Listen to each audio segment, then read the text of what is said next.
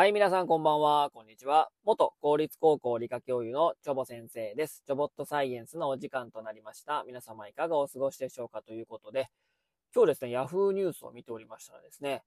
読売巨人軍の原監督が退任されるということでね、え3年契約でもう1年ね、契約残してたんですけども、退任されるということで、まあ2年連続ね、まあ B クラス確定しましたから、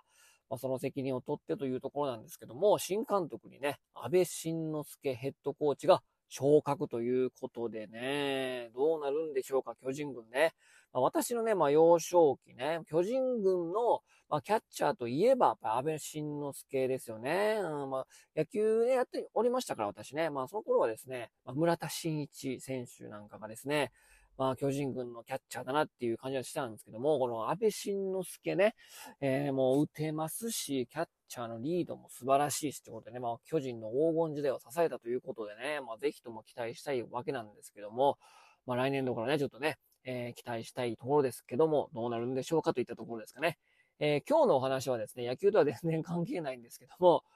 ジンベエザメはなぜあんなにでかいのかっていうね、お話をしたいと思います。はい。えー、ジンベエザメ皆さんね、見たことありますか？まあ、水族館のね、アイドル的存在としてですね、えー、能登島水族館とか、美ら海水族館とかね、海遊館はもうなくなってしまったんですかね？海遊館とかですね、もうでかいし、もう見栄えするしね、えー、水族館の人気者として挙げられる、まあ、お魚としてですね、まあ、ジンベエザメ有名なんですけども、えー、このジンベエザメですね、天竺ザメ目、天竺ザメ科の唯一の種でですね、えー、まあ、種が少なくなってきてますから、まあ、天竺ザメ目はね、割とこう絶滅に危機に瀕してるんですけども、まあ、その大きさですね、最大で18メートルということでですね、もうバスよりでかいですからね。うん、その18メートルなんですけど、これですね、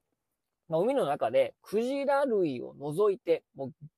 えー、軟骨魚類でもで一番でかいし、魚類の中でも一番でかい。まあ、クジラを除く、まあ、2番目に大きな動物としてですね、まあ、存在していると、まあ、いうことなんですね。うん。まあ、これだけでかいね、まあ、魚だから、これなんでこんなでかいのかなっていうね、まあ、感じがすると思います。うん。で、あの、上手で有名なね、ホウジロザメ。うん。ホホジロザメとも言いますけども、まあ、そのホホジロザメがだいたい6から8メートルぐらいなので、まあ、それよりも10メートル近いですね、最大種はね。えー、ぐらいでかいんですよ。これなんでこんなでかいみたいな。なんでなんていう感じかと思いますけども、ま、これはですね、あの、餌の取り方に着目するとですね、分かってきます。で、餌を取るね、方法たくさんあるんですけども、まあ、餌を取るね、魚のね、餌を取る行為の最も単純なパターンはですね、まあ、魚の場合ですけども、泳ぎながら口を開けて、水を取り込み、水の中から餌だけをこし取る方法が、まあ、最も単純な方法なんですね。まあ、細かい網で、えー、水をすくってですね、餌だけを網に残すようなやり方なんですね。まあ、例えるならね。えー、この場合ですね、網のこの口の開いている方が魚の口で、網は岩場ですね、まあ、エラなんですね。エラってね、呼吸のためにね、えー、新鮮なこう、海水に含まれる酸素を取り込んで、エラのすぐ後ろにね、心臓ありますから、魚の場合ね。えー、新鮮な、え、酸素を含む水をすぐ循環しやすいように心臓があるんですけども、このエラね、まあ、呼吸のために酸素をキャッチするっていうのもあるんだけども、えー、餌をこし取る期間にもなってるんですね。で、ジンベエザメの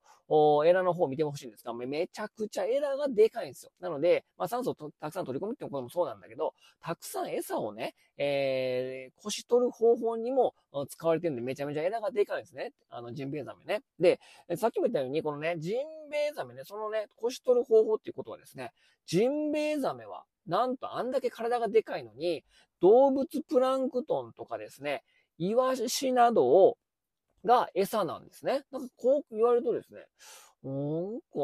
拍子抜けしません？なんか、こう、北条ザメとかね、狩りしてね、えトラとかライオンとかね、こう肉食で、草食動物をグーンってね、狩りしてね、バクバク食べてる、イメージがあって、それの方が大型なイメージがあるかもしれないけど、ジンベエザメは、えー、クジラの次にでかい動物なのに、食べてるものちっちゃって感じなんですよ。うん。で、まあ動物プランクトンとか、えー、魚卵、ね、魚の卵を好んで食べて、それがたくさんある海域に住んでるんですね。なので、亜熱帯とか熱帯の、まあ30度前後のね、水温がね、のあったかい海に今住んでるわけなんですね。うん。このね、だからその肉食っていうか、えー、それではもう狩りをしないんで、歯なんてね、もう本当に、あんのこれみたいなぐらいですね。まあ、小さい歯しかないんですね。うん。えー、なので、あの、サメっていうとね、なんかもうワンピースのアーロンじゃないけど、もうすぐ生え変わってきて、もうめちゃくちゃ鋭い牙持ってるみたいなね、えー、感じが思うかもしれませんけども、ジンベザメは非常に小さなね、えー、歯、歯があるだけでも、こう、口を開けている姿で、ファ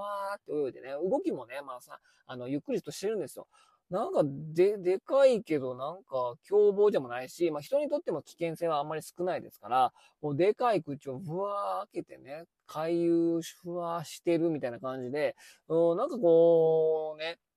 なんかイメージと違うみたいな、なんか、でかい口でなんかバクバクね、もうアシカとかあんなもん食ってんちゃうかなみたいなね、感じかもしれませんけども、そうじゃないということなんです小さいものをもう食べてるんですね。で、このね、この戦略、小さいもの、プランクトンとか魚卵を好んで食べているからこそ、ジンベエザメの体はでかいんですよ。うん。で例えばですね、あの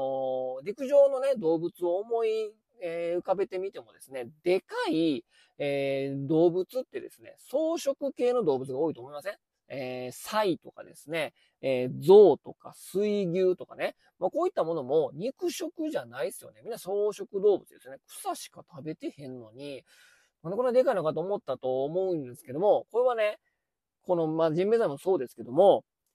て、この身近に食べるものがたくさんあるからこそあそこまででかいということなんですよ。うん。えー、このね、ジンベエザメと超速動物の共通点は、まあ、大型の餌を必要としない。でさらに、餌が小さいやつですよね。こう、豊富にあるということが体をでかくするんですよ。ね、今、狩りに出るね、北条ザメとかね、もうライオンとかトラムにしてもですね、えー、狩りに行かないとダメですよね。で、収穫がなければ餌にありつけませんよね。で、体がでかいからはでかでかいほど目立つし、で、俊敏に動くことができないからですね、肉食動物っていうのは、あまり大きすぎたら、えー、生存戦略上ですね、不利になっちゃうんですよね。なので、なんかイメージ的に肉食でね、草食動物とかバクバク食べてる方がでかい感じもするけども、あれだと狩りに行かないとそれぐらいリスクも伴うし、食べれるかどうかの、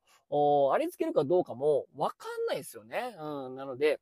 なので、豊富に、ただ口開けてるだけで、餌が豊富にあった方がですね、そりゃあそっちの方がいいっすよね。なので、それだけですね、食べるものが豊富に身近にあるということと、でかい口でこう、かし取ってエラがでかいっていうことがですね、えー、まあ、余すことなく自分の食べたいものがたくさん近くにあるということがですね、結果的に体が大きいことにつながるってことなんですよ。まあ、象とか水牛とかも、そういったでかい草食動物が多いのは、もう身近に食べるものあると。馬とかもね、象とかもね、歩けば歩けほど、世の中めっちゃ食べ物あるやんみたいな感じですよ。だってそ草食べてる方がね。でまあ、草を食べるためにその栄養分をうまく分解する酵素がたくさんあるから、あそこまで体がでかくなるっていうこともそうなんだけども、か身近に食べるものが豊富にあればあるほど、体がでかくなる。えー、ジンベエザメもそうで、身近にちっちゃいプランクトンとか魚卵しか、えー、ないかもしれないけど、それを大量に食べることできたできたら、たくさん数はあるから、それ分だけでかくなると。まあ、いうことなんでございますね。ということでね。まあ、我々もね、まあ、身近にね、すぐ行けばコンビニもあるしね、食べるものたくさんあるんだけども、まあ、食べ過ぎてですね、生活習慣病とかね、まあ、糖尿病とかになっちゃうっていう、まあ、リスクがたくさんあるんですけども、ジンベエザメは体が大きいのは、豊富にね、身近に食べるものがたくさんあるからこそ、ここまででかくなったよと。まあ、いったところですかね。ということで、今日はこの辺にしたいと思います。それでは皆さんさよなら。バイバイ。